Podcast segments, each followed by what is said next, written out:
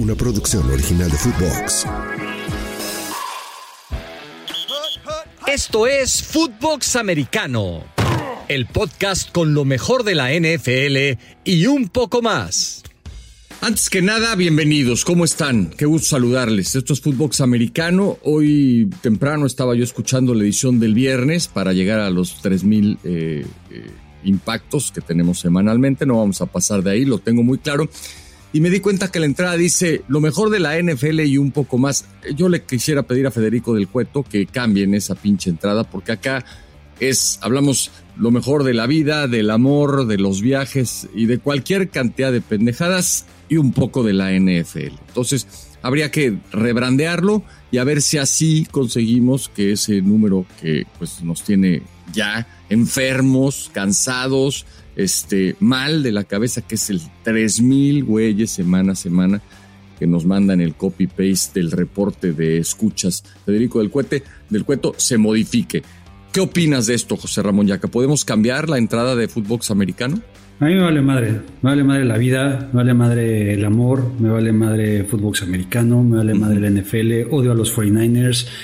Eh, estoy triste, estoy decepcionado, me, cuesta mucho trabajo venir semana a semana. Bueno, primero, ¿cómo ves mi camarita nueva? Este, pues dicen que se vea toda madre, yo te veo más borroso que otras veces, pero espero que el resultado y que la gente en YouTube, que es donde tienes a la mayoría de de tus followers, perdón, este, esté contenta con esto que te enseñó Fede del Cueto y que hizo que tuviéramos que empezar 15 minutos tarde la grabación de este podcast. De acuerdo, y para seguir hablando de decepciones eh, amorosas y hablando de, la cantidad de followers que tengo, sobre todo en YouTube, en Twitter, que es donde más tengo, cada derrota de los 49ers me sirve para bloquear y bloquear y bloquear gente, porque si hay algo que no aguanto en la vida, es que se burlen de las derrotas de mi equipo. O sea, yo me burlo, yo soy una de esas personas, pero que se burlen de mí, yo, yo no juego con eso. Entonces se van a la chingada todos. Este, ayer, o sea, ahora me escriben a mí, hazme el chingado favor, como si no tuviera yo suficientes preocupaciones suficientes pedos, suficientes cosas que hacer.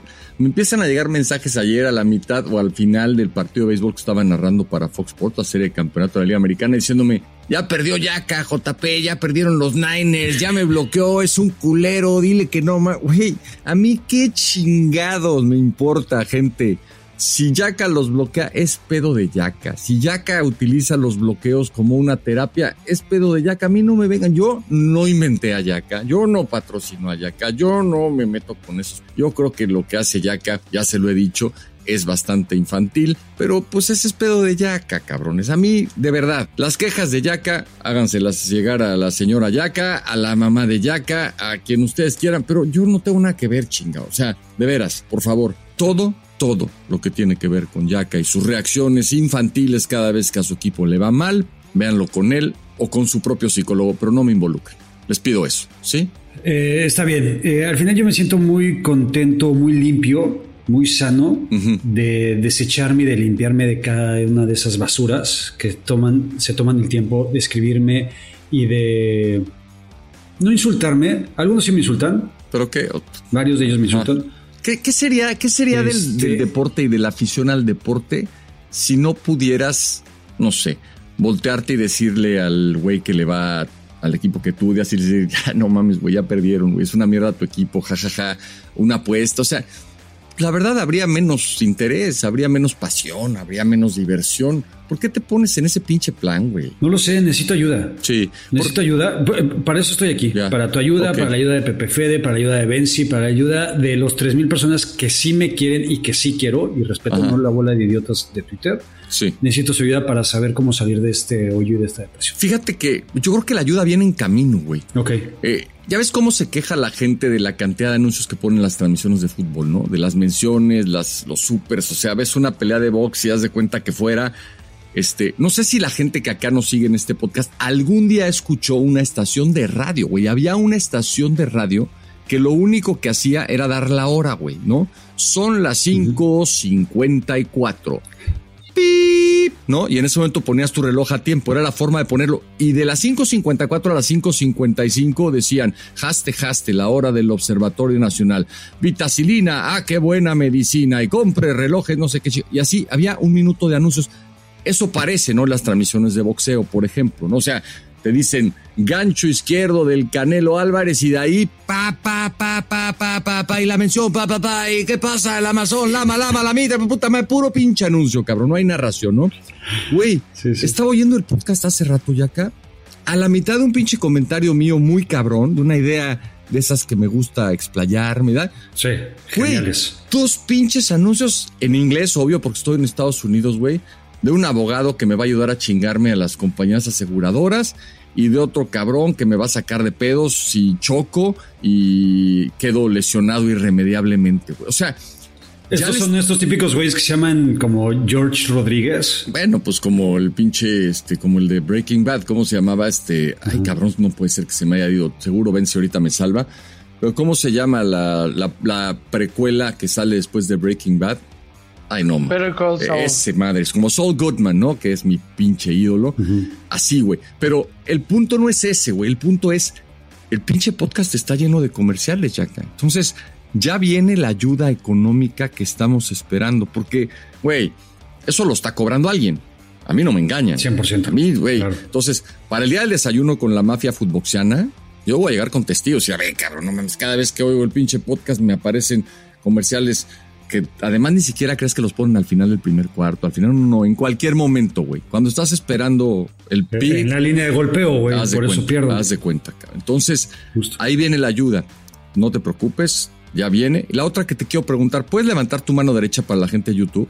A eso iba, no, no es la mano derecha, son las dos, son las dos manos. ¿Ok? Ayer mi hija, Camila, sí. estaba pintando uñas, ella se las pintó, a Sofía también, a mi esposa. Me dijo, y papá, ¿te pinto las uñas? Tú no puedes decir que no, güey, una niña de seis años, cabrón. Ok, estoy de acuerdo, sí. Entonces le dije, sí, y me preguntaba, papá, ¿de qué color las que Le dije, rojo, porque ahorita juegan los 49ers. Ándale. Ok, eh, y pues valió madre. Entonces, eh, te las vas a dejar hasta que vuelvan a ganar, te las vas a despintar porque ya te diste cuenta que es, digamos, una cábala que no funciona. ¿Qué planes tienes? Porque, güey, este, me llama mucho la atención. yo, yo, no estoy peleado con nada, eh, con absolutamente nada. Si, si mañana decides además de pintarte las uñas, salir vestido de mujer en este podcast, güey, yo no tendría ni el más mínimo pero, cada ¿eh? Quien. Pero cada quien sus cubas, cada quien sus gustos. Este, gracias. Es un buen momento también para pues, para, decirles lo que me gusta, lo que me apasiona, ¿no? También. Eh, tú, nunca, o sea, tú tienes una hija, nunca te dejaste que te pintara las uñas, que te sí, hiciera peinados. ¿Sabes quiénes me pintaban las uñas? Los famosos duendes navideños estos que que aparecen, que en mi época no existían.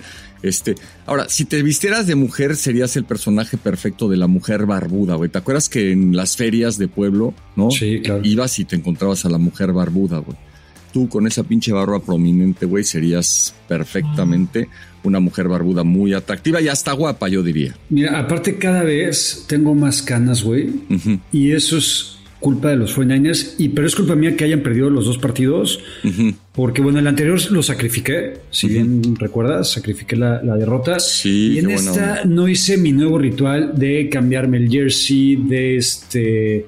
Eh, de, lavar la ropa que había traído la, vez anterior y pues valió madre por eso. Ahora, te voy a dar mi punto de vista. Ya te confirmaron el famoso proyecto ese que andabas sacrificando por la derrota contra este de la semana pasada, ¿no? Contra los Browns. Así es, no necesité de la ayuda de Mike de Atlanta. Ok. Gracias por nada. Ya, ya tienes la... Yo lo que creo, cabrón, es que tu comunicación, como no es muy frecuente con el de arriba, está un poquitín, digamos, eh, atrofiada, en problema. Entonces, no se entienden muy bien tú y el señor, ¿no?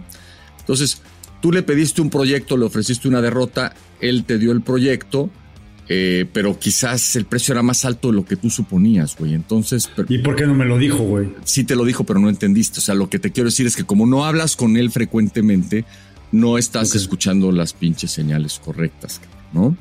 Entonces, hay que saber escuchar, ¿no? Ya, ya conté el chiste de la que se opera todo y no la reconoce ni se muere, ¿no? Saliendo del, de la operación, ¿no? Sí, sí, sí. Bueno, así. Entonces, de pronto, güey, tienes que saber escuchar las señales correctas. Yo pienso que ese proyectote, cabrón, con el que te vas a hacer rico y vas a sacar de chambear a tu mujer, pues, güey, no, no, no era tan fácil que lo obtuvieras por una pinche derrota en semana 6 de los 49ers. Iba a costarte más, güey, y aquí está la primera prueba. ¿Y cómo sé si no me costó ya la temporada y sacrifiqué la temporada? Te vas a ir dando cuenta, te vas a ir dando cuenta conforme avance la campaña, Pero lo, por eso te decía, el proyecto ya está amarrado, ¿verdad, güey? Ya lo tienes firmado, ya no se pueden echar para atrás estos cabrones, porque luego las grandes empresas te dicen que sí, te dejan colgado de la brocha y les vale pito, güey. Uy, mira, luego, luego te platico mis historias con el primo del señor. No, no, no, ya, güey. el primo de Benzi conmigo ya se reivindicó de poca madre. Yo retiro ah, pues todo lo dicho, güey. No hables mal de ese güey, es mi amigo otra vez, entonces al menos este espacio no lo vamos a usar para eso más. Ok, bueno, eh, conmigo no se ha revivido. Él, sí, pero bueno, X, su, gente no tanto. Eh, y sí, este ya está firmado, orden de compra, Flowfest. A ver, ¿qué prefieres? ¿Ir al Corona Capital o al Flowfest? Bueno, a ver, tú quedaste acá que me ibas a invitar como les voy a al Corona Capital. Sí. Si ir al Corona Capital me borra o digamos cancela la posibilidad de que vaya yo a la otra. ¿Cómo se llama la otra? Flow Fest. Es Flow Fest. Es el, ese fin de semana que habíamos platicado es Corona Capital. El siguiente fin de semana es Flow Fest. Nada más que Corona Capital es mucho más rock y Flow Fest es reggaeton. Híjole, cabrón. Puta, es que no sé si aguante yo más de, no sé, una hora de reggaetón, güey. Mis hijos de repente se mete a bañar uno de ellos que es muy cagado y le pone al reggaetón a todo lo que da. Dice, chingo unos baños. O sea, el cabrón no se ha enterado de lo que es el calentamiento global, güey. Le vale pito. Es como Donald Trump, güey. No tiene ni puta idea y si tiene, no cree, güey. Entonces, chingo unos pinches baños, güey, de media hora que puta madre. Y me le, mete, le pone al reggaetón, güey, que se oye en toda la casa acá. Entonces, yo no sé si ir a un evento de puro reggaetón, güey, este sea bueno para mi salud mental, cabrón. Puedo salir loco de ahí, pero a ver, si me quieres invitar y, sobre todo me quieres presumir un poco eh, tu chamba, ¿no? Para que te deje yo decir acá que no trabajas, también puedo ir al Flowfest. Si me quieres dar a escoger y solo puedo ir a uno, creo que prefiero conocer primero el Corona Capital. Y además, no sé, güey, lo, lo del reggaetón es debe de tener un, como un rango de edad más abajito, ¿no? O sea, voy a, ser como un abuelito en el Flow Fest ese, ¿no? ¿no? Eres, o sea, yo sería tal vez un casi abuelito, tú serías un tatarabuelo, güey. Ok. A mí no me gusta nada el reggaetón, de hecho me caga un poco. Eh, yo, puta, aguantaría dos, tres horas. Yo creo que tú a los 17 minutos estás patas afuera y en Churubusco, no sé qué es.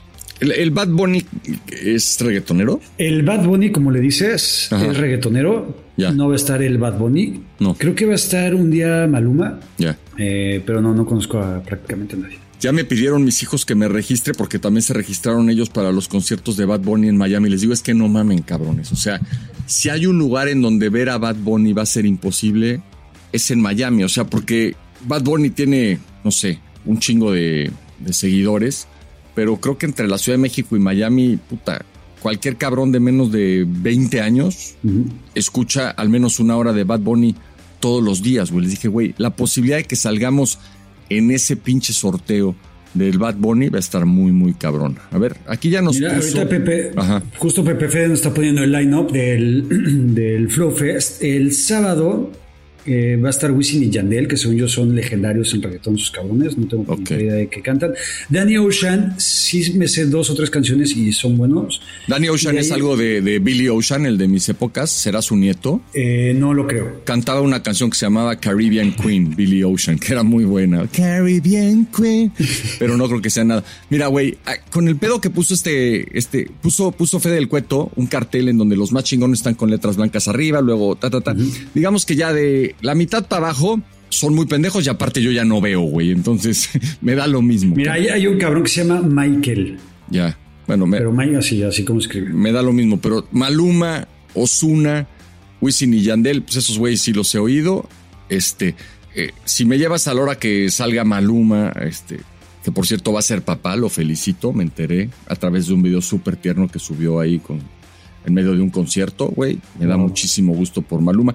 Me, parece natural, ¿no? En todas las canciones de lo único que habla es de eso, güey. Se me hace raro que no haya tenido unos 100 mil hijos, cabrón, cantando lo que canta y con la música que, interpreta. De coger, dices. Bueno, bueno, no mames, cabrón. No habla de otra cosa, güey. Sí. ¿O sí? No, no, no. todos los reggaetoneros hablan de eso y de culos y chichis. así, muy bonito, muy románticos. Che, Maluma, güey, te, te digo, o sea, o sus métodos de prevención eran supremos, cabrón, o, simplemente este, eso, todo eso que cantan no tienen idea de cómo se hace, porque, güey, ya se había tardado. Estamos todos muy tranquilos de que el buen Maluma finalmente haya, este, le, haya pegado, ¿no? Felicidades a él. Entonces, si me invitas a los dos, voy a los dos con mucho gusto, porque ya sabes que estoy en México todos los fines de semana, güey, de aquí a que termine la NFL, viaje y viaje.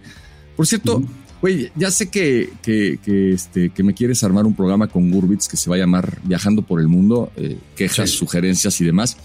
Güey, ayer en el viaje que venía de México, de, de, México a, Florida, venía una chava que yo en ese momento no lo sabía, pero venía en mi vuelo, dos filas adelante de mí, güey. No sé qué habrá pasado en seguridad, ¿no? ¿Tú crees que al momento de terminar su revisión, el filtro de seguridad, güey, voltea y le dice textual, güey, a la representante de la Marina, güey? Imagínate los huevos de esta pendeja. Voltea y le dice, chingas a tu madre. Güey, eso le dijo a la, a la, no sé, oficial de la Marina. Güey, ¿qué pedo con esta gente que no entiende que no entiende, güey? O sea, ¿Qué parte no han entendido de lo que está pasando en el mundo como para que por la revisión, no, no sé qué le hicieron, me vale madres, güey, ¿no? La hicieron pasar 37 veces por el arco de seguridad, lo que sea, güey. ¿Qué huevos debes de tener? O sea, ¿qué te sientes como para voltear y decirle a una señorita que está trabajando a las cuatro y media de la mañana, cabrón?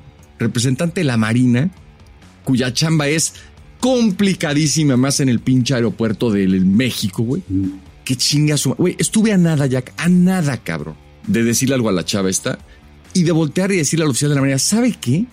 No la deje viajar esta pendeja, güey. No, no, podemos permitir que una mexicana vaya así al extranjero, güey. Por eso, por eso nos tratan como nos tratan después, güey. O sea, tú sabes quién eres y me estás escuchando y si no me vale madres, güey. Estoy sacando mi coraje. Me lo aguanté para no buscarme pedos yo con el galancito que iba con ella, güey. Ese pendejo que es su galán, güey. Ojalá pronto se busque otra, cabrón. O sea, imagínate compartir tu vida con alguien que cree que tiene el derecho de voltear y mentarle la madre a quien sea, güey, a quien sea, pero una persona que está haciendo su chamba, que es la chamba más difícil del mundo. Seguridad en el Aeropuerto Internacional de la Ciudad de México. Hazme el chingado favor.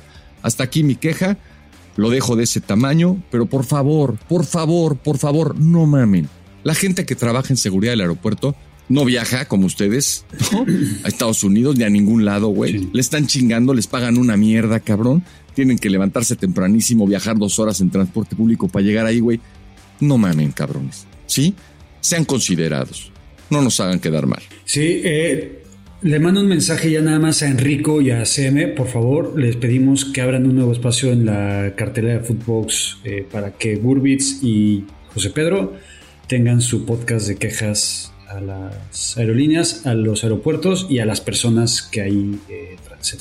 Bueno, a Fede del Cueto, a quien voy a saludar en este momento, le da mucha risa que pueda yo ir al Flow Fest. ¿Cómo estás, Fede? Salúdanos. Hola, JP. Hola, Yaka. Hola, Hola, Fede. ¿Cómo estás? Eh, ¿Qué es lo que crees que puede ser chistoso de que un señor como yo se aparezca en el Flow Fest? ¿Me puedes explicar? Pues, no sé, es, es raro, porque sí es música, pues hasta ya hay artistas que yo no conozco, entonces yo creo que ustedes menos. Mm, ok, perfecto. Me voy a quedar con ese mensajito y con esas risitas y con esos emojis eh, encajados en lo más profundo de mi ser para cuando te vuelvan a putear en las redes sociales en lugar de defenderte, les diga yo, aquí está el teléfono personal de Fede por si le quieren mandar algún mensaje. Y entonces eh, seguramente se te va a quitar la risa. Bueno, Yaka, ¿te parece que entremos al primer cuarto? Eh, si quieres, nos echemos una chela, un cafecito, sigamos platicando, güey. Está muy a gusto la plática. Pero bueno, pues sí, si quieres. vamos a darle, güey, porque si no, no vamos a acabar nunca y la gente tiene cosas que hacer. Está bien, venga. Primer cuarto. A ver, empecemos por lo más reciente. Ni modo. Vamos a dar ese trago amargo. Anoche los 49ers van y pierden frente a los Vikings en prime time. Échate ese trompo a la uña, Yaka. Perder con Kirk Cousins y Minnesota en prime time es como para preocuparse y no me vayas a decir que no. Eh, sí y no. Ok. Eh, a ver, a mí de repente estas estadísticas de Va 10 perdidos, 2 ganados en prime time y 17 touchdowns por 12 intercepciones y rating de 60 y una mierda, no sé qué. A mí realmente me dan miedo, güey. ¿no? También esas estadísticas de nunca perdido en prime time, Brock Purdy. los 49ers van 6-0 en Monday Night Football, la chingada. Me dan miedo, güey, porque ese tipo de estadísticas, ese tipo de números, algún día se van a terminar y se van a romper, ¿ok? Eso sí. Ayer se escogió el peor momento para San Francisco y la realidad es que estas dos derrotas de los 49ers, no digo que lleguen en buen momento, al final por algo llegan. Siempre, y en los últimos 3, 4 años, siempre hay un momento en la temporada de San Francisco en la que caen en un bache y empieza medio todo a valer madre.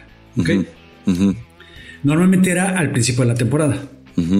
Ahorita está llegando un poquito más pasando el cuarto. ¿Ok? Ok.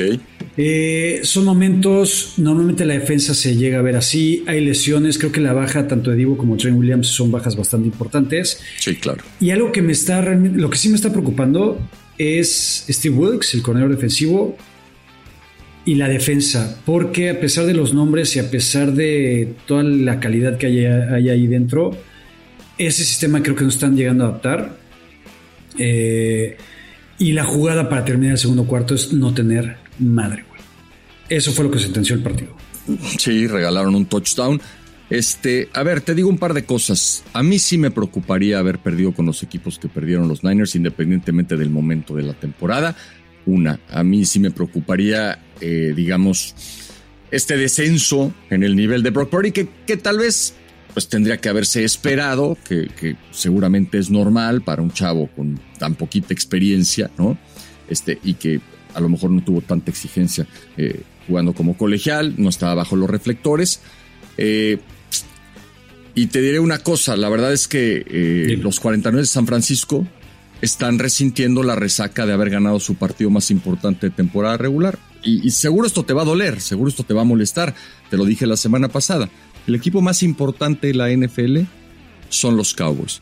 El Super Bowl, sin llegar al Super Bowl, para los 49ers es el partido contra los Cowboys. Así lo jugaron, así lo vivieron, así lo festejaron, así lo prepararon con una playera de Pop Dallas en el caso de George Kittle y ahí, pues se dejaron el resto y, no se recuperan todavía, Yaka. De haber... ahora, sí ya me hiciste, ahora sí ya me hiciste encabronar. Estaba, estaba muy encabronado por la derrota ayer. Me sentía un poco más liberado al empezar este podcast por estar con ustedes y, en la confianza que siempre nos, eh, nos damos. Pero que vengas a este tipo de mamadas, no te las voy a permitir, güey.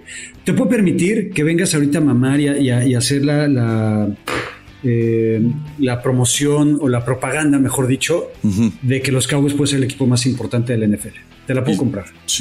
Por popularidad, por lo que representa, por marketing llevan 30 años igual que los 49ers metidos y hundidos en la mediocridad, mucho más que los 49ers, pero que vengas a decirme que un equipo como San Francisco, con la historia que tiene, con los Super Bowls que los Cowboys, con lo que representa, con la afición, no somos los Lions, güey, no somos los Browns, güey, no somos los Jaguars, no somos los Titans. No, no, no, pero su partido más importante. No, espérame, espérame. No, no, no, no, no, no. Que tú vengas aquí a decirme que para nosotros ganar a los Cowboys es como el Super Bowl, eso es una mamadita, mamadita, güey, porque no es mamadota, es mamadita. ¿Ok?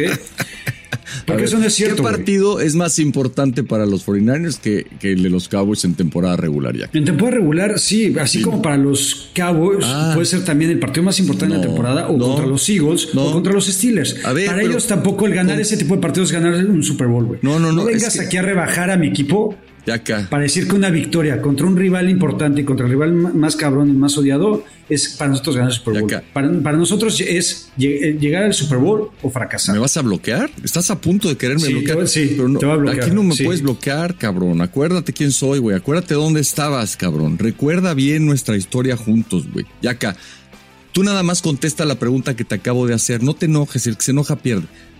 ¿Qué partido hay más importante en el calendario para los 49ers que aquel que juegan contra los Cowboys? ¿Qué partido marcan los fanáticos, los jugadores, la directiva de los 49ers cada año cuando les toca enfrentar a Cowboys antes que ningún otro? Ese, eso dije nada más, güey. Ese, no, no, no. Tú lo que dijiste es que para, para los 49ers el hecho de haber ganado ese partido era ya nuestro Super Bowl. Eso es una mamada. De temporada, es una falta de respeto. De temporada regular. eso es una mamada y es una falta de respeto hacia todos los aficionados y hacia mí como persona. Yo me sostengo. Puedes, puedes, puedes, venir a, puedes venir a decir algo de mi mamá, de, mis hermanos que no tengo, de mis tías, de lo que quieras, y no me voy a ofender. Pero si vas a venir así hablar de los Fernández, sí me voy a ofender. y va a ser un problema con a tener entre tú Lástima que no tienes hermanas, cabrón, porque yo creo que serían bien parecidas y jaladoras, cabrón, la neta. Serían un culo. Muy divertidas. Pero en fin, me sostengo.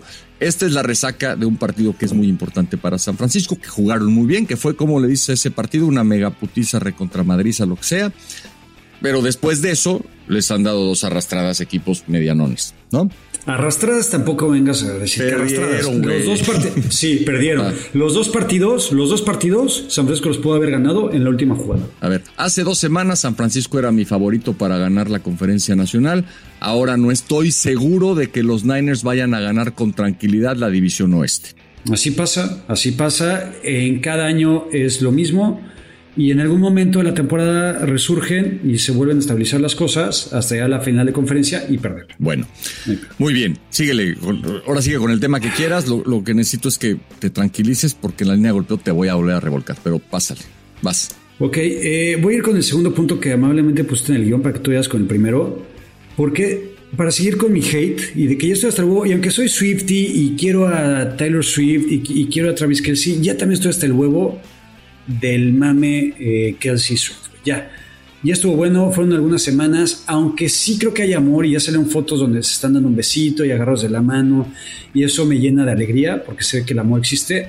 Ya también estoy hasta el huevo que en cada transmisión de NFL de los partidos de los Chiefs, cada jugador que hace Travis Kelsey, vámonos al palco de, donde está la señorita eh, Swift y la señora Mahomes.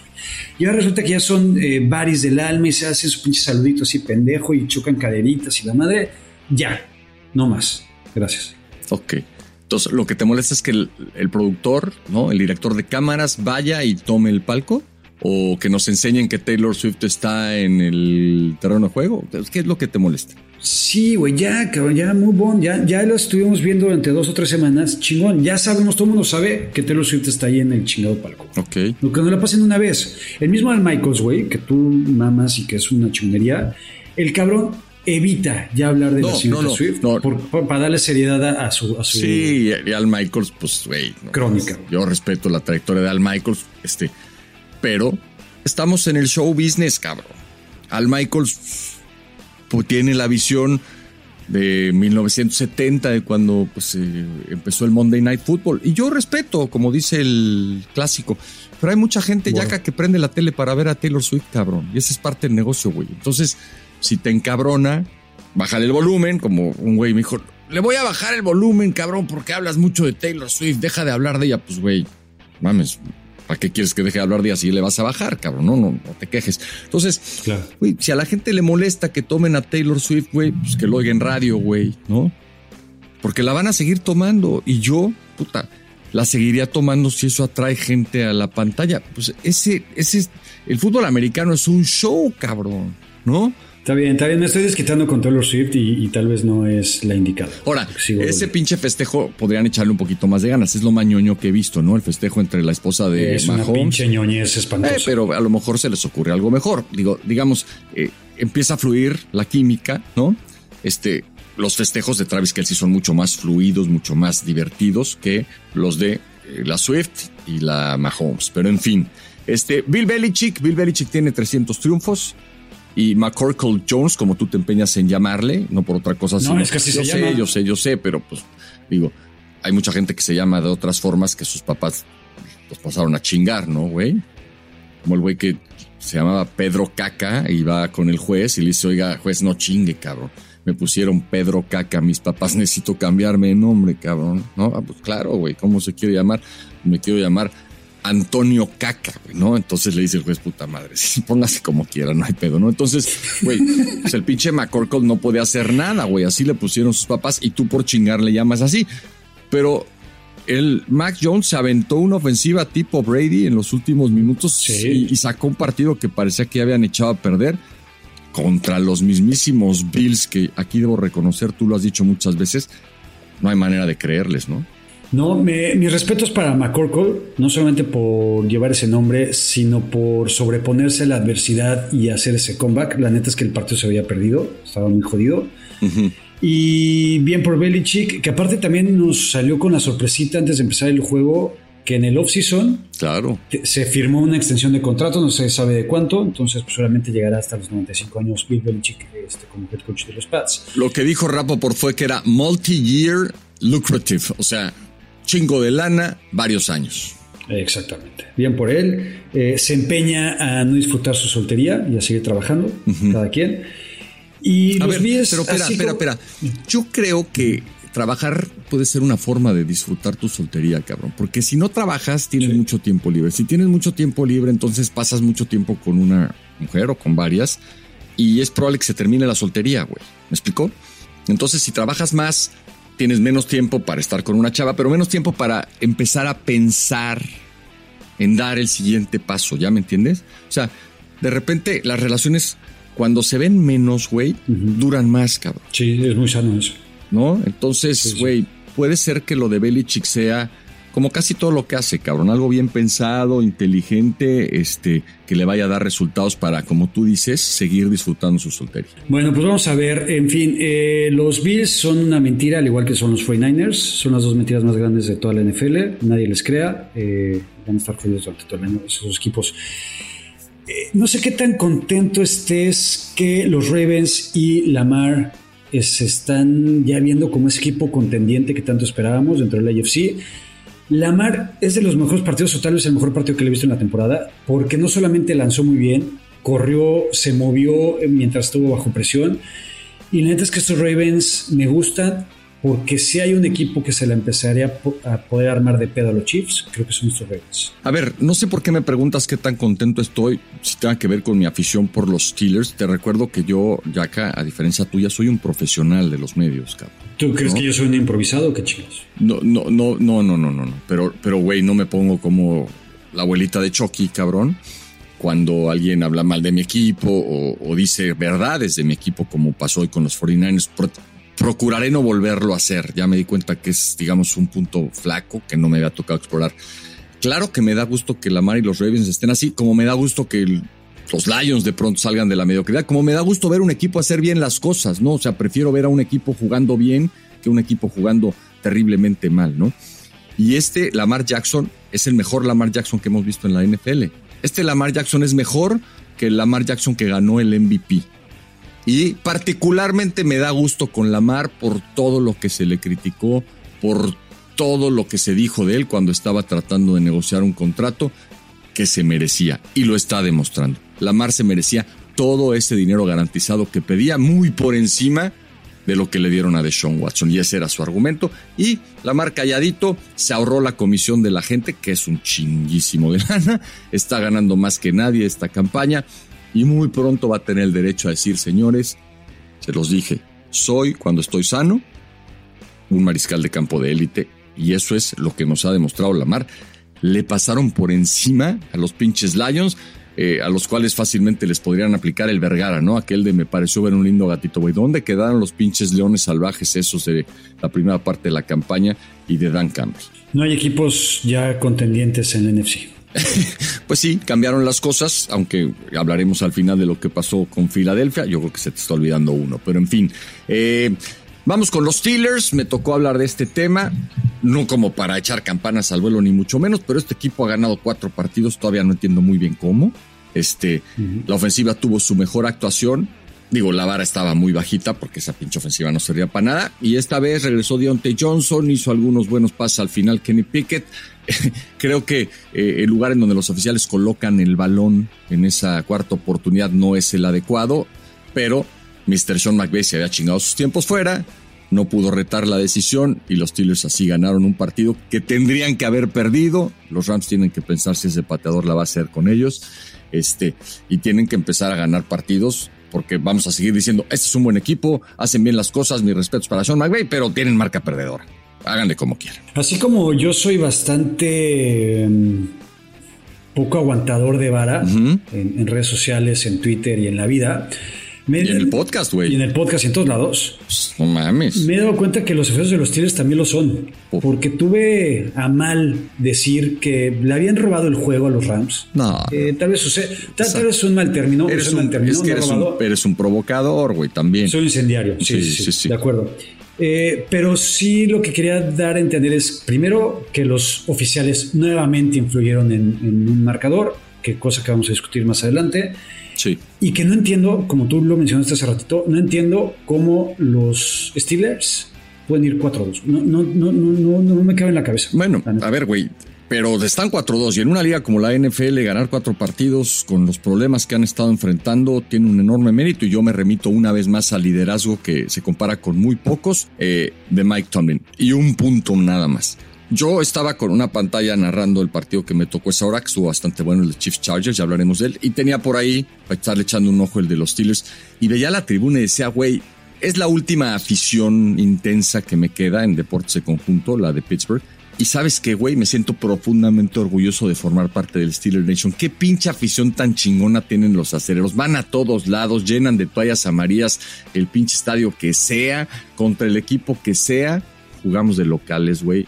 Y eso, la neta, está toda madre, por más que tengamos años sin ganar nada. Eso estoy de acuerdo, una gran afición, así como también pasa con los 49ers, cada vez que van a algún estadio de visita, normalmente lo llenan de rojo, y cada vez que pasa, en el SoFi Stadium. No hay equipo con menor eh, ventaja de local que los Rams. Los Rams valen pito, güey. Es una mierda como organización en cuestión de apoyo. ¿Sabes qué, güey? a San Luis que Ya me dio hueva tu... tu a ver, digo que la Steeler Nation es muy chingón y tú... Ay, y la Nine Nation también. Güey, ¿qué pedo, Yaka? Búscate, búscate tus temas, cabrón. O sea, ¿de veras crees que la Niner Nation se parece a la Steeler Nation neta, neta, neta? No. Ah, bueno. Entonces... Nada más dije que también los 49ers lo hacen. A veces más o menos. En fin, síguele, güey. Venga, vamos con otro tema. Los, los Browns también son ese equipo que no sé muy bien por qué van 4-2. Tienen una gran defensa, pues no. pero también la NFL está, está loca porque van los Colts con Garner Minshew y les meten chingo mil puntos, ¿no? Eh, y también un partido más, ya vamos a hablar, donde los oficiales influyen en el marcador. Creo que para, para, hacer un análisis de este equipo y de los Browns, los Browns se ven mejor con PJ Walker que con el asqueroso depravado de Deshaun Watson. Deshaun Watson creo que debe ser ya considerado el peor contrato en la historia del NFL. Oye, pero PJ Walker tiene unos números terribles, ese güey. O sea, espantosos y Deshaun Watson también, güey. No, no, no, no. Las estadísticas de PJ Walker son una cosa pavorosa, aunque la gente crea o diga que, que es gracias a su liderazgo que los Browns están ganando. Yo, el problema de la defensa es que ya van un par de partidos, si no me equivoco, por ahí uno también con, no sé si con Tennessee, ¿no? Que les metieron, puta, más arriba de 30 puntos. Ahora, Miles Garrett es Superman, güey. Sí, está cabrón. O sea, Miles Garrett puede hacer lo o sea, puede jugar todas las posiciones. Podría ser como esos beisbolistas que de repente, a ver, hoy vamos a que este güey juegue catcher primera. Este güey lo pones de coreback y se la pelan varios, cabrón. Lo pones a correr el balón y te, puede jugar de la cerrada, puede jugar de liniero defensivo, interno, externo, brincar a un pinche güey, bloquear. O sea, ¿qué pedo, güey? Hace todo, absolutamente todo bien. Y yo creo que el Defensive Player of the Year bien podría terminar, porque no lo ha ganado, según yo, no, no lo ha ganado. en manos de Garrett este año. Está para él. Solo, solo por eso, solo por eso va a, ser, va a ser uno de los favoritos entre él y Micah Parsons. Vas, José Pedro, por favor. Bueno, los, los, Giants le ganaron a los Commanders. Este, aquí lo único que quiero decir es que, pobre de Ron Rivera, ¿no? Se le está acabando el crédito. Y además, como los, los dueños son nuevos, le van a decir, mira, Ron, nosotros no te trajimos, ¿qué te parece si le llegas? Cada quien su golpe, vámonos de acá. Y los Giants lo mismo quizás van a tener que hacer con Daniel Jones, güey, porque, güey, no mames, este Tarot Taylor se ve mejor que Daniel Jones comandando esta ofensiva. Este es el típico partido que lo ves a priori, digamos, y ves que están los Commanders que van con un récord ahí 2-3 contra los Giants que son asquerosos y patéticos. Y desde antes sabes que esos Commanders van a hacer todo lo posible por perder ese partido. Eh, bien por los Giants, la verdad es que me gusta que con Taylor Taylor regresen y ganen este tipo de duelos. Bien por con Barkley, que se ve que era la pieza que le hacía falta, por lo menos tantito a la ofensiva. No es como que con Sergio Barkley van a ganar 10 partidos seguidos. Eh, pero bien, bien por, por, los Giants que necesitaban. E, e, esta semana los equipos 1-5 estuvieron cabrones, ¿eh? Partiendo madres. Bueno. En otro equipo que tampoco entiendo cómo gana, no entiendo qué hace su coreback como titular, no entiendo qué hace su head coach, pero los Falcons se las arreglan y algo así. Sí. ¿Tú me puedes explicar cómo? A ver, me tocó narrar ese partido. Eh, la defensa lo hace bien, tienen muchos integrantes nuevos que llegaron para este año que están jugando a, muy buen nivel. Okuda, el que jugaba con los Lions, este, varios más. Eh, pero Reader pierde balones en zona roja, güey, neta, con una irresponsabilidad escandalosa, ¿no? Eh, y se enfrentaron a un equipo que tampoco creo que sea de élite, esa división. Eh, con estas actuaciones, algún día de estos tendrían que decirle, ¿saben qué? Son el motivo por el cual vamos a reorganizar la forma en la que se juega la NFL, ya no podemos estar permitiendo que cualquier campeón divisional esté en los playoffs, ¿no? O sea, alguien la va a ganar por ser el menos malo, pero si un equipo con Desmond Reed perdiendo tres balones y regalando puntos que estaban en la bolsa, con Villan Robinson que no pudo jugar, o sea, le dieron una vez el balón pero se sintió mal, pueda ganar de visita en donde no ganaban hace no sé cuánto tiempo, habla pésimo de, la División Sur, en donde está Carolina y en donde aparte están los Saints, de los que ya hablamos el viernes. Entonces, este, los puse acá simplemente para decir que esa División Sur es un desastre. Mira, este es el penúltimo punto, lo había anotado. Y imagínate, güey, antes de que perdieran los Niners, porque yo no pensé que eso fuera a pasar, Seattle y los Broncos ya este, juntos, un parlay con dedicatoria para José Ramón Yaca. Seattle gana y ahora está cerca de los Niners y les puede dar un dolor de cabeza, otro más, porque históricamente han sido una espina ahí clavada, ¿no? En eh, la humanidad del equipo de San Francisco. Hijo de tu chingada. Y los Broncos, güey, los Broncos de tu Russell Wilson también ganaron. Qué pinche semana. Del parlay que yo había puesto en el guion se volvió una trifecta perfecta, mi querido Yaka. Lástima. ¿Sabes qué me duele?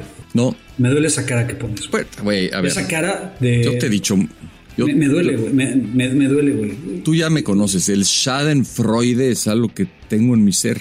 Y además no me importa externarlo, no me importa aceptarlo, güey.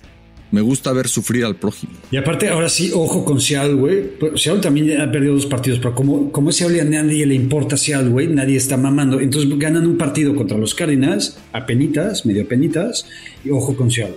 A los Cardinals casi todo el mundo les gana penitas, ¿no? O sea, casi todo el mundo ha tenido que, digamos, pisar el acelerador más de lo que suponíamos. Solo tienen una victoria, pero pelean, luchan, complican. Son luchones, sí. Y bueno, pues los Broncos le ganaron a Green Bay, que se va empezando a hacer a la idea de que quizás el camino con Jordan Love vaya a ser más pedregoso de lo que ellos suponían. Así es. Y para terminar el primer cuarto, José Pablo, José Pedro, llegó el Sunday Night Football, el partido de la semana. Siento que también defraudó un poco. ¿Por? La verdad, pensé que iba a estar. No sé, pensé que iba a estar todavía. Yo, había pronosticado que hasta la última jugada se iba. Ah, bueno, ok. si es así, sí. A, concluir y, la verdad es que no, no pasó así. Eh, la verdad es que me gusta lo que vi de Filadelfia. Después de esas demostraciones y contra los Jets, ellos sí demostraron como San Francisco el sobreponerte y ganarle un partido a un equipo contendiente. Ya.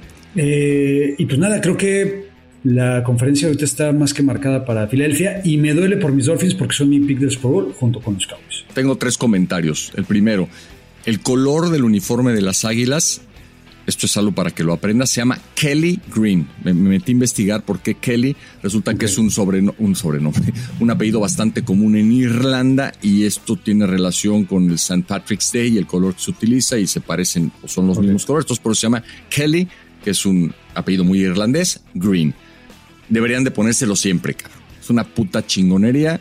El uniforme con ese verde, por más que alguien diga, parecen los Jets, me da igual, cabrón. Mucho más bonito el Kelly Green, que me hizo acordarme de Jaworski, Carmichael, Montgomery y compañía. Uno. Ese es un punto. Dos. Eh, dame el Punto número dos. Tyreek Hill va a llegar a las dos mil yardas por aire. O sea, no hay nada más bonito que tú atirando ese arco iris que tira y el pinche Tyreek volteando a ver la bola y decir, puta, le tengo que acelerar a chingo mil millas por hora para llegar.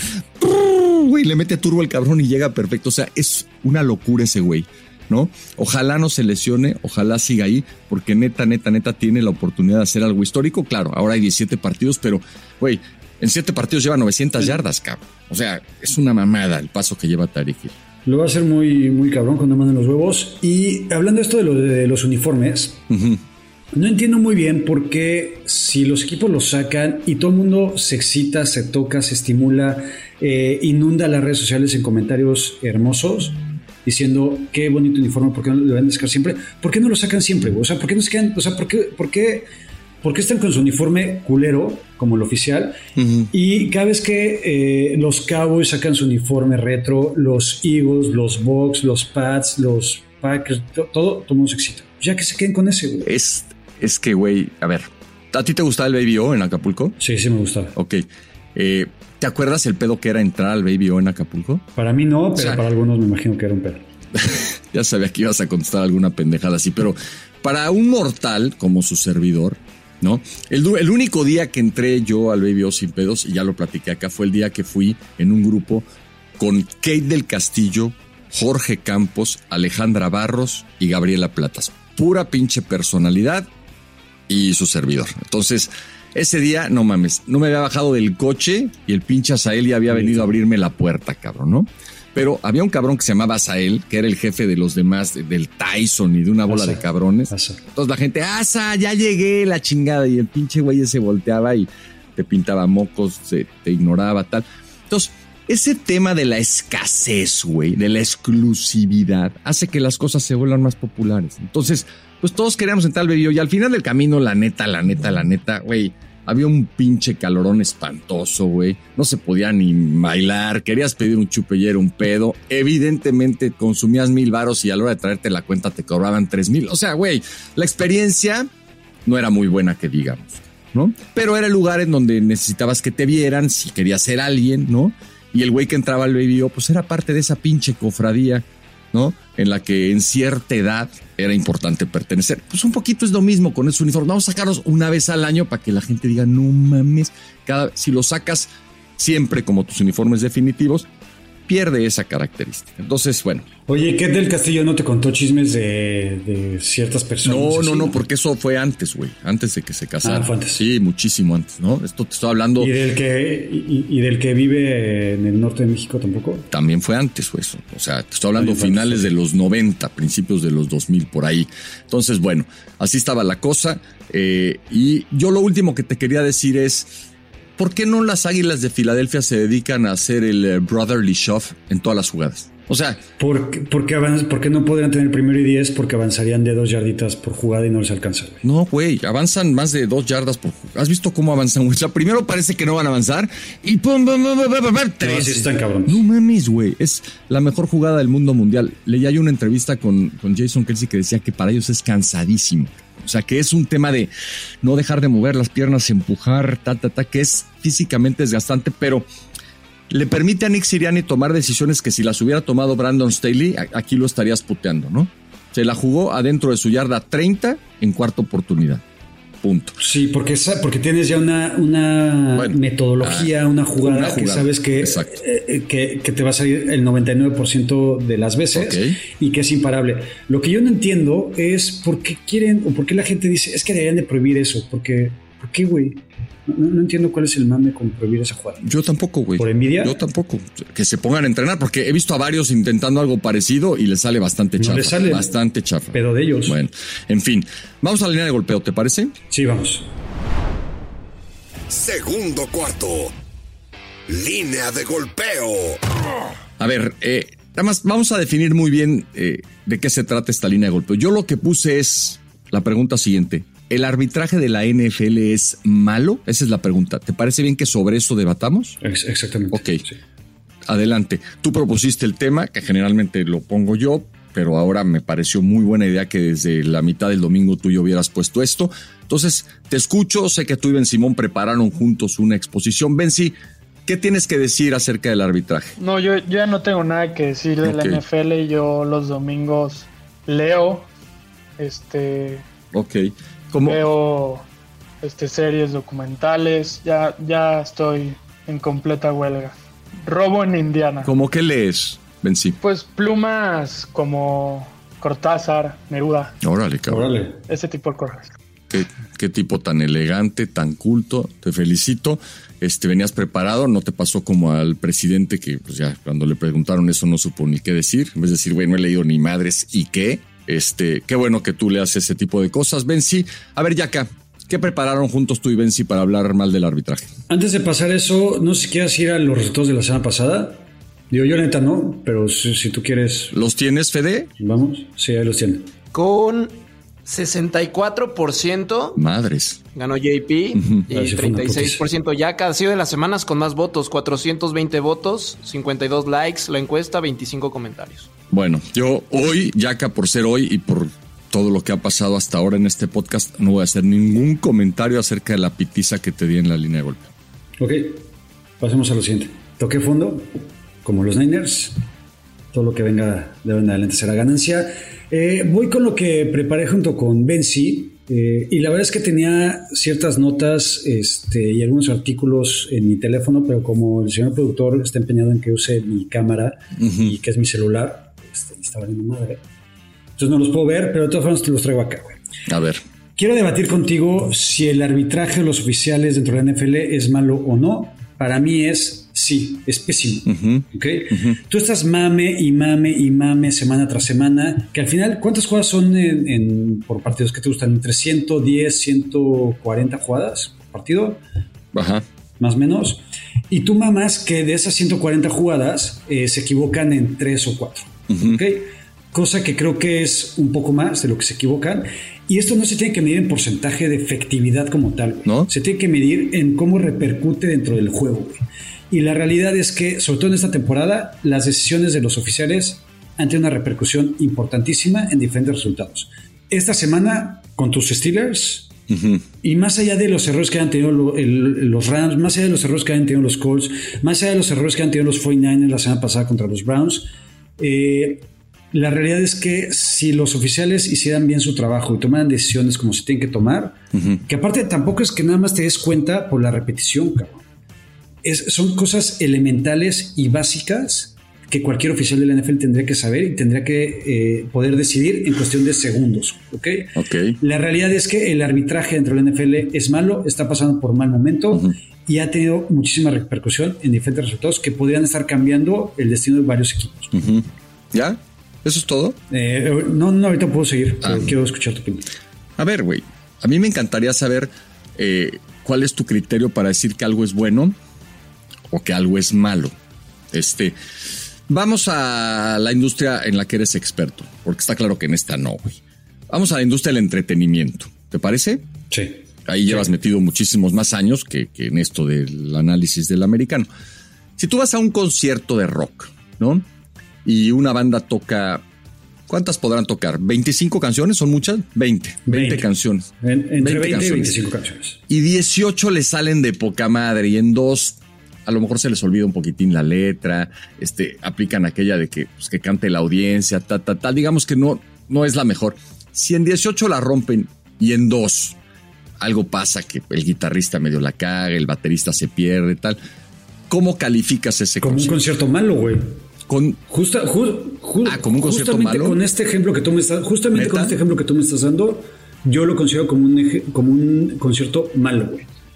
Porque tú, tú crees que hay algún artista, ya que espérame, ¿tú crees que hay algún artista que sea capaz de salir y dar en vivo una presentación en la que no se presente un solo error, neta? Tan llamativo y que realmente haga de tu experiencia algo culero, lo dudo muchísimo, güey. Yo, puta, en todos los conciertos que he ido, que son un chingo, y espérame, si vas a seguir con este ejemplo, te voy a dar más en la madre con este ejemplo entonces.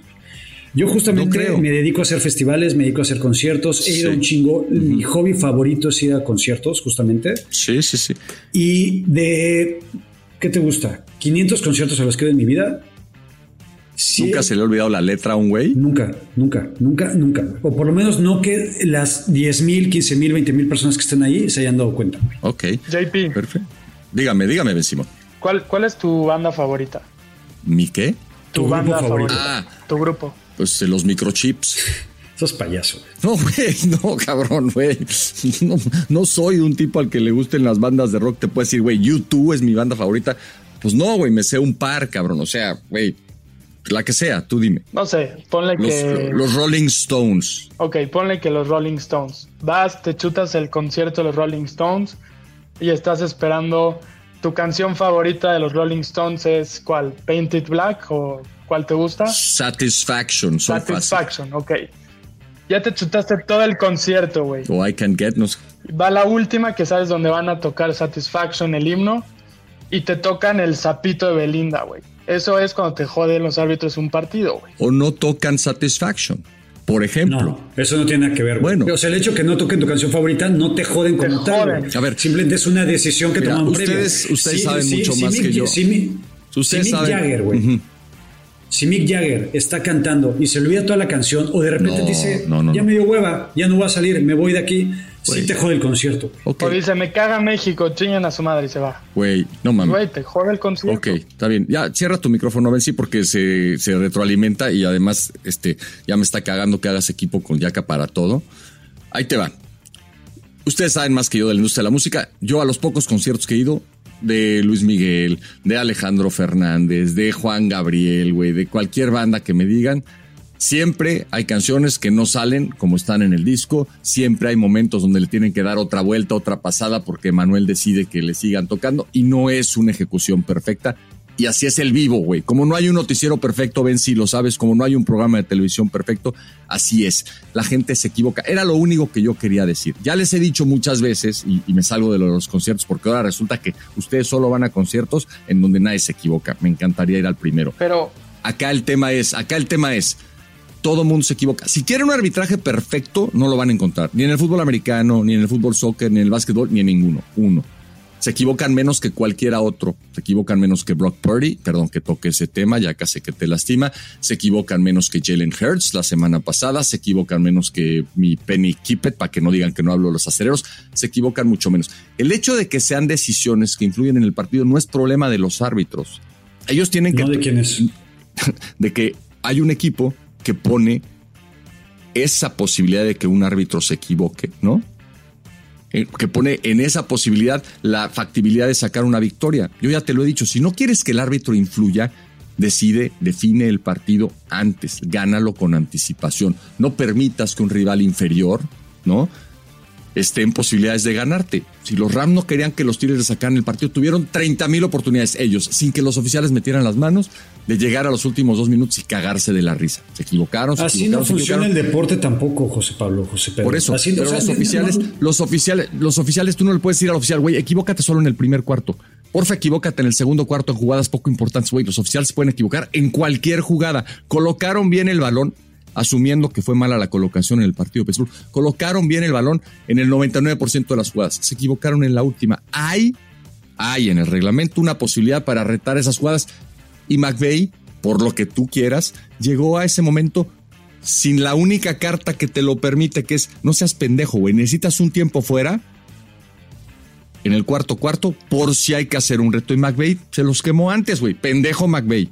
Pendejo McVeigh, porque hay la posibilidad de que los oficiales se equivoquen. Ahora, ¿me quieres decir que en jugadas de apreciación los oficiales, porque dices, tendrían que saberlo? No, no, güey, los oficiales saben el reglamento mejor que tú, que yo y que nadie. Y lo aplican perfecto. Y si no tienen en Nueva York quien los este, ayude con eso, y para eso se implementó el sistema de las repeticiones.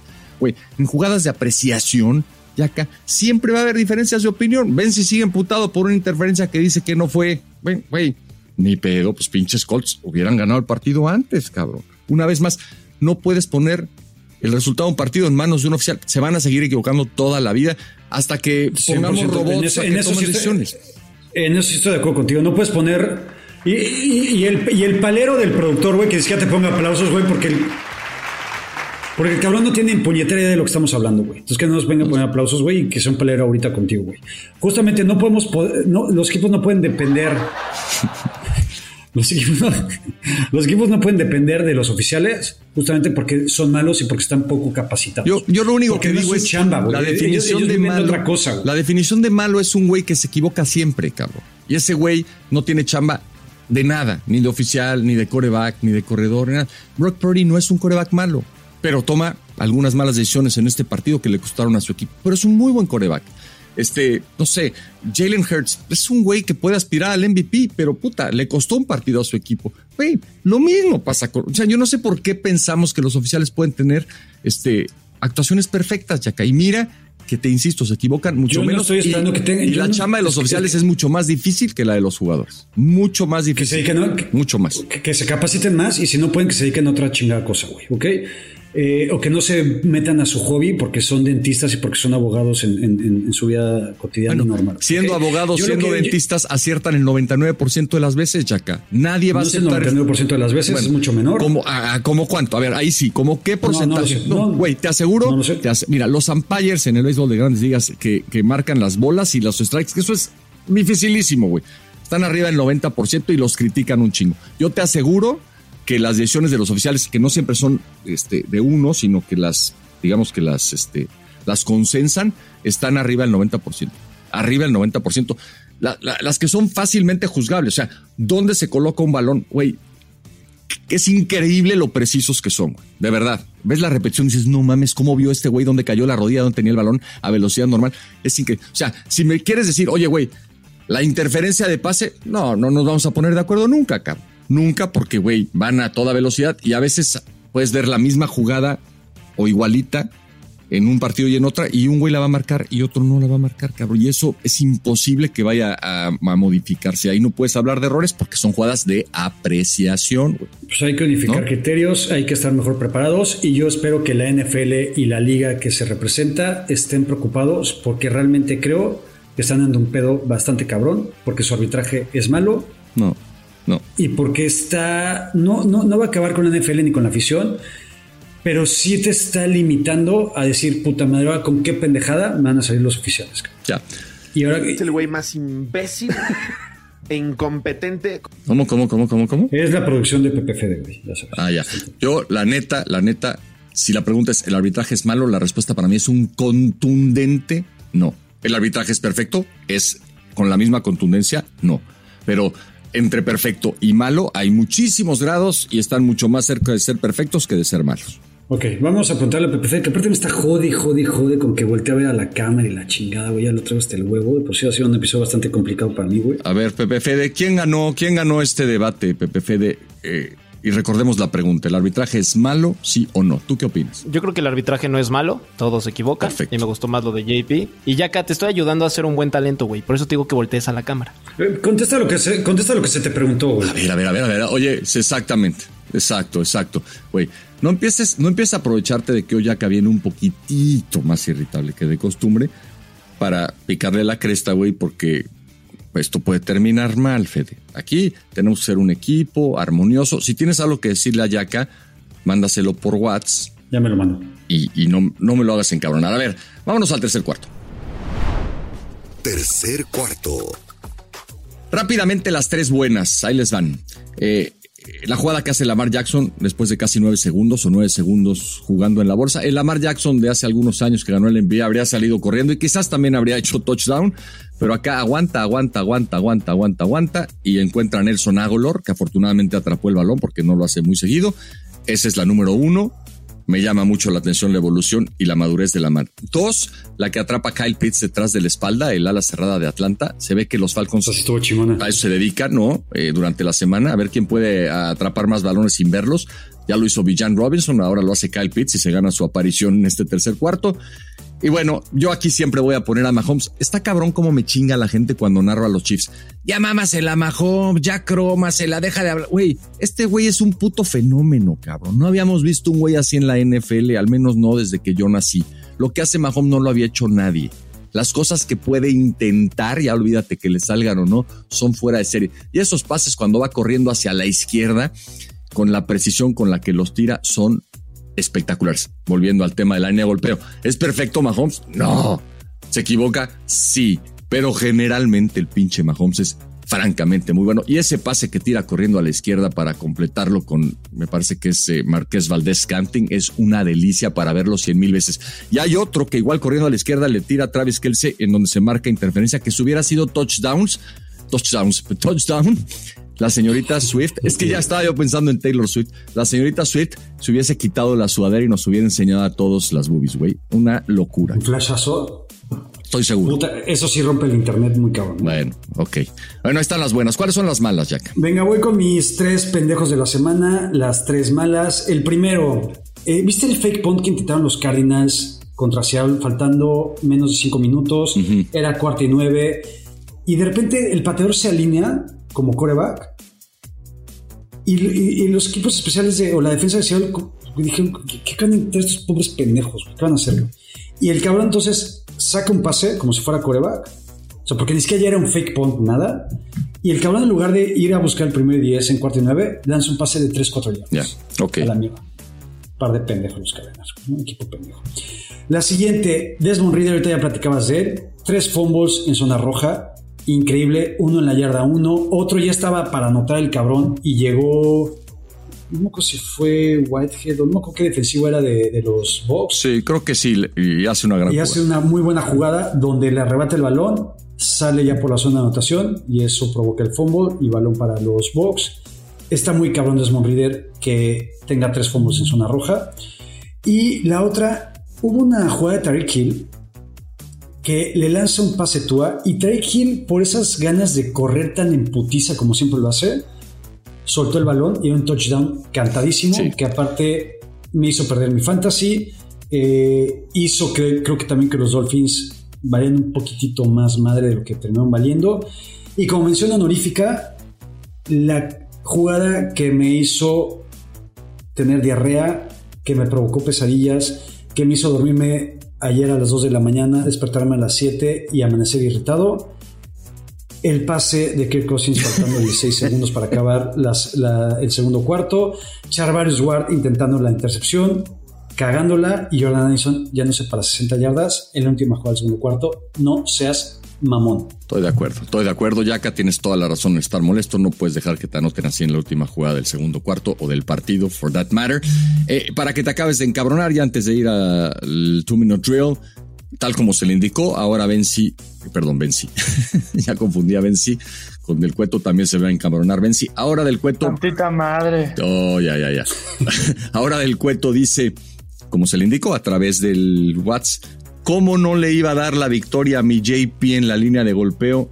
Les dio cátedra. Coincido contigo, Fede. Gracias. Ni, ni, dos, ni dos contra uno pudieron. Qué terrible. Estoy de acuerdo. En fin, vamos hablando de dos. la, neta, lo que opine Pepe Fede, güey, me tiene sin cuidado, me super mega vale madre. Porque cabrón, sabe cero de NFL, güey. Ni, no vi ni los partidos, no sé ni, ni qué hacen los oficiales, la neta. mamada.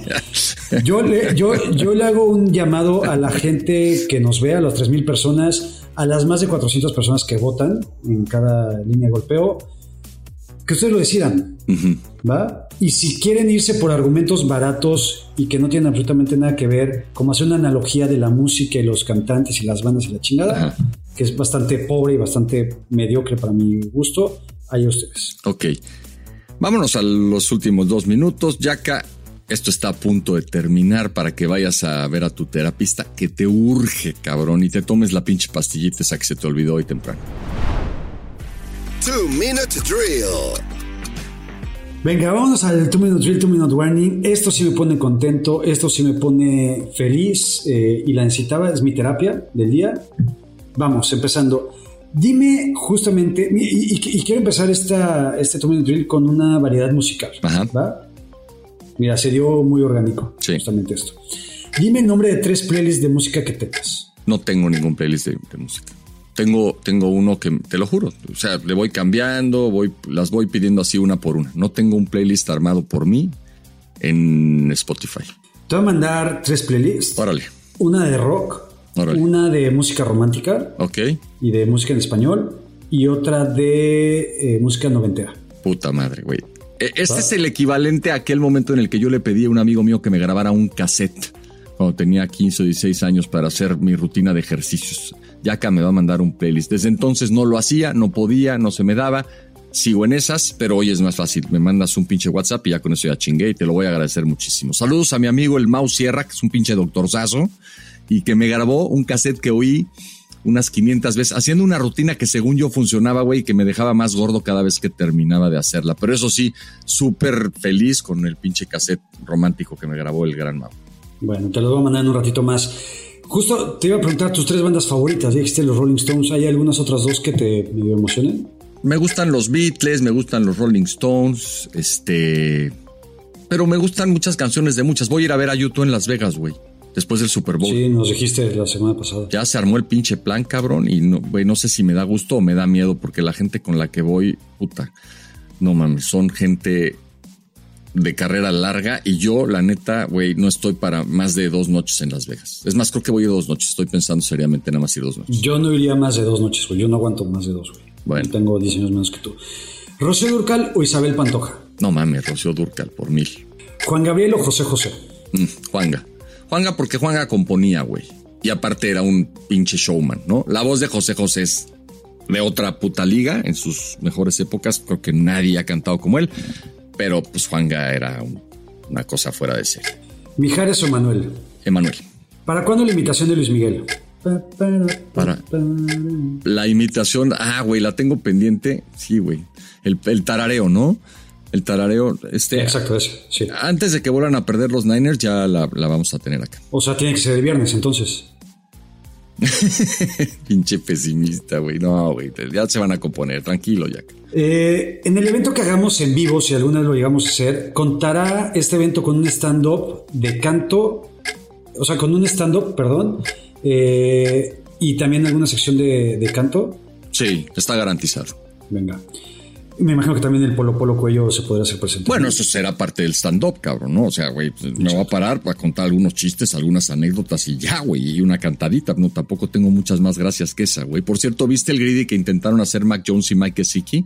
Nada que ver con el tuyo, güey. A huevo, fue lo que pensé. Dije, yo pensé que lo había hecho mal. Estos dos cabrones no tienen coordinación, güey, qué cosa. No, no, no. El, el greedy está pensado para afroamericanos. Y si algún whitey, algún blanquito lo va a hacer, solamente tú lo puedes hacer. Estoy de acuerdo. Con ese ritmo. Eh, ¿Cuál es el mejor chiste de Polo Polo? Güey, güey, a mí el viaje a España siempre ¿O me tu pareció. favorito? El viaje a España siempre me pareció una joya. El del hipódromo me parecía demasiado pelado y es también muy famoso, pero el viaje a España o, o el del perrito que se lastimó su patita y la perrita lo va cargando y ese es también una maravilla. El hipódromo es grande, el viaje a España este, de llave, para- la gente parecen hormigas, ¿no? Son hormigas sí, que no despegamos. El caballo verde también es muy bonito, güey. Sí, a mí me gusta pasar? el viaje a España porque es un chiste muy sencillo y este güey le mete una cantidad de cosas muy divertidas. Venga, ¿de qué te vas a disfrazar en Halloween? Pues de nada, güey. Fíjate que el día de Halloween es cumpleaños de mi mamá, entonces más bien me voy a disfrazar de gente decente, la voy a invitar a comer. Cumple 79 años la señora Cuello, entonces nos vamos a ir a comer con ella, aprovechando que voy a estar en México. Normalmente estoy yo en la Serie Mundial desde hace muchísimos años, pero ahora vamos a narrar desde México, entonces voy a estar ahí. Ah, ya no te van a llevar a la Serie Mundial, güey. Esta vez no me, esta vez no, no me van a llevar a mí ni a nadie, se va a hacer desde México por decisión de la autoridad. Andamos bajos en presupuesto. Le pido a los anunciantes de Fox Sports que le metan porque Estoy de pues, hay que acuerdo. mandar a José Sí, a Pablo a, a la Serie Mundial y al Super Bowl también.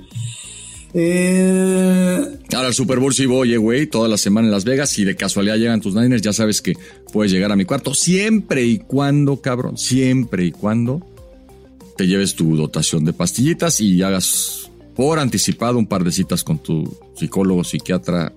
ah, Este- pastillitas de, de, de acá. Sí, claro, güey, pues no mames. Ah, yo pensaba que querías una pastillita de la otra para, para por si dormimos juntos. Ah, también si quieres, güey. En Las Vegas, lo que pase en Las Vegas se quede en Las Vegas. güey. Venga, le hago un atento llamado también a la gente de Footbox para que me vaya tramitando mi acreditación. Me la merezco. Va. Yo me pago el viaje si quieren. Venga. Eres mi ídolo, Fede. Eres mi ídolo. Síguele ya acá. ¿Qué opinabas de la mano peluda? ¿La escuchabas? Sí, pues güey, yo trabajo en Radio Fórmula desde el 2006 para acá, la escuchaba muchas veces, es un genio, ¿no? O dos genios los que forjaron, digamos, esa tradición. Es una locura la mano peluda, un gran, gran, gran fenómeno. De acuerdo. ¿Crees que Trejo y Maussan son unos charlatanes? Ay, yo pienso que sí, cabrón, la verdad. Eh, ¿Tu película favorita de, terror? Viernes 13, porque me daba miedo, literal, güey. A mí también. Literal me daba Jason miedo. Voorhees era muy No, cabrón. man. Bueno, pero no, a ver, si tuviera que escoger El Resplandor o The Shining, creo que se llama, ¿no? Con Jack Nicholson, que es una actuación Sí. de vete a la, ya sabes, vete a casa de Ben güey. Jack Nicholson tiene muchísimas actuaciones magníficas, pero esa película hay que verla una y otra y otra y otra vez y decir, pinche Nicholson, te amo. Oye, te quiero preguntar, ¿cómo anda el ambiente en Fox Sports? Eh, siempre han dado muy bien, güey. No sé por qué Sí. lo preguntas. Sí, sí, sí, todo No, no, nada más por... Sí. Sí. Ah, ok, qué bueno, me da gusto. Eh, ¿Bloqueas mucha gente en Twitter? ¿O qué tienen que hacer para que, te, para que los bloquees? Si me insultan, los bloqueo. Así, si me dicen, güey, chinga tu madre, así porque narro muy mal, chinga tu madre, güey, pues lo bloqueo. ¿Para qué me meto en pedos? O sea, si me dicen, güey, no me gusta cómo narras, güey, es tu pedo, cabrón, no bájale al volumen, lo que sea. Pero ya cuando vienen los insultos, digo, güey, qué necesidad. De acuerdo. ¿Eran mejores los comentaristas deportivos de los noventas que los actuales? Eh, no, no, no, no. O sea, yo soy de los que piensa que cada época lo suyo y en los 90 había muy buenos. Los actuales creo que tenemos muy buenos. Hay algunos que siguen siendo los mismos, increíblemente. No sé eso que también hable de la renovación en la industria, pero no, no, no. ¿Por qué? eh? O sea, ¿por qué creerías que hay mejores antes que ahora? Porque a mí me gustaban más los de antes. La verdad, tal vez yo soy muy old school y, me- y- y- y vivo eh, extrañando lo retro, pero extraño los comentaristas de, de antes, sobre todo en fútbol. Ok. Eh, ¿Cuál sido tu serie mundial favorita? Creo que ayer lo, lo, pensaba y lo platicaba ahora que no voy a ir, la de Cubs contra Indians, en donde Chicago le gana a Cleveland en siete partidos. Uh -huh. La de hace poco, ¿no? Donde acaban con la maldición. Uh -huh. 2016. Sí. Pete Rose, Barry Bonds, Sammy Sosa, Mark Maguire y Roger Clemens. ¿Alguno podrá ser perdonado? Mm, yo al que creo que tendrían que perdonar es a Pete Rose, pues ya se metieron con las casas de apuestas a la cama, entonces creo que a Rose le tendrían que bajar el, el digamos, el, el, tamaño del castigo. Además, ya se va a morir. A los otros va a ser más difícil. ¿Ya se va a morir? Bueno, güey, pues ya está grande. Es más probable que se muera. Ah, pero, ah no es que está enfermo ni nada. No, pero bueno, pues ya va, ah, va, va en la recta viejito. final. Ey. Bueno, pobrecito. Eh, cultura general de béisbol. Vamos a ver si tan chingón. Muy ah, fáciles, ¿eh? Ah, caramba. ¿Quién tiene la mayor cantidad de Cy? Eh, Roger Clemens. Muy bien. Mayor cantidad de anillos. Ah, cabrón. Eh, Yogi Berra. Uh -huh. Muy bien, José Pablo, José Pedro. ¿Los Yankees y los Cowboys son equipos gemelos? Eh, no, no, no, no. Los Yankees están algunos escalones arriba de casi cualquier franquicia. Tal vez los Canadiens de Montreal, pero por ahí creo que nadie se les acerca a los Yankees de Nueva York. Mis Canadiens, ¿eh? que ahí vamos, ganamos el primer partido, creo que perdimos los siguientes dos, pero iré próximamente a verlos porque ya soy de hockey de toda la vida. Okay. Y la última, hablando de mis arranques de celos de las últimas semanas, te quiero preguntar, ¿eres celoso y alguna vez has hecho alguna escena de celos? ¿O te han hecho? No, este, a ver, mi mujer no, no, conoce los celos, entonces no me ha hecho ninguna escena de celos y vaya, he estado con ella casi toda la vida. Tuvimos por ahí un break y nos dimos cada uno nuestros recreos, pero la verdad es que ella es cero celosa. Yo sí soy muy celoso, pero he aprendido a bajarle de huevos porque pues de nada sirve, cabrón, ¿no? Entonces, este, fui mucho más celoso y mucho más pendejo de joven. Ahora se me ha ido quitando para algunas cosas, para otras me he vuelto más pendejo y así es la vida. Eh, no hay que vivir con celos, José Pedro. Ese sí. consejo te doy porque tu amigo soy. Es muy feo, uh -huh. pendejo, la neta. Sí. Entonces, eh, qué bueno que se te ha ido bajando. Uh -huh. Y pues nada, nada más, este, aquí acabamos el 2 Minute Drill, 2 Minute Warning. Muchas gracias, me hiciste mejor el día. Ok. Y el productor nos está pidiendo que recordémosle a la gente que nos manden su buzón de voz, que por favor digas el tele. Ah, bueno, y obviamente el tune-in, ya sabes, de darle like, como tú dices, suscribirse, cinco estrellitas. Eh, síganse suscribiendo al canal de YouTube, que ahí vamos, ya vamos a más arriba de los 1300. Este, voten en la línea de golpeo, dejen sus likes en los videos de YouTube también. Y nos puedes dar, por favor, el teléfono para que la gente deje su buzón de voz. Sí. De, no más de 20, 30 segundos, por favor. Bookie, ya sabes. 55 18 37 14 13. Eh, manden buenos mensajes. A mí me da lo mismo si le ponen estrellas y le dan recomendata. Ya les dije, necesito que traigan a una persona nueva a escuchar esta chingadera. No lo han hecho, les ha valido pito. Les di un mes, tienen tres semanas. Cada uno de nuestros escuchas tiene la responsabilidad de traer a uno nuevo antes de que termine el mes de noviembre. Ya que te vaya bien, ya me voy, güey. Esto duró, gracias a tus problemas psiquiátricos, mucho más de lo que cualquier persona normal va a estar, este, digamos, dispuesta a dedicarnos, pero ojalá tengamos suerte. De acuerdo. Eh, les pido una disculpa si me, si me sintieron irritado. Lo estoy. Pero bueno, ya será un nuevo día el viernes. Cuídate, Yaka. Sí. Suerte. Gracias. Bye. Footbox Americano. Una producción original de Footbox.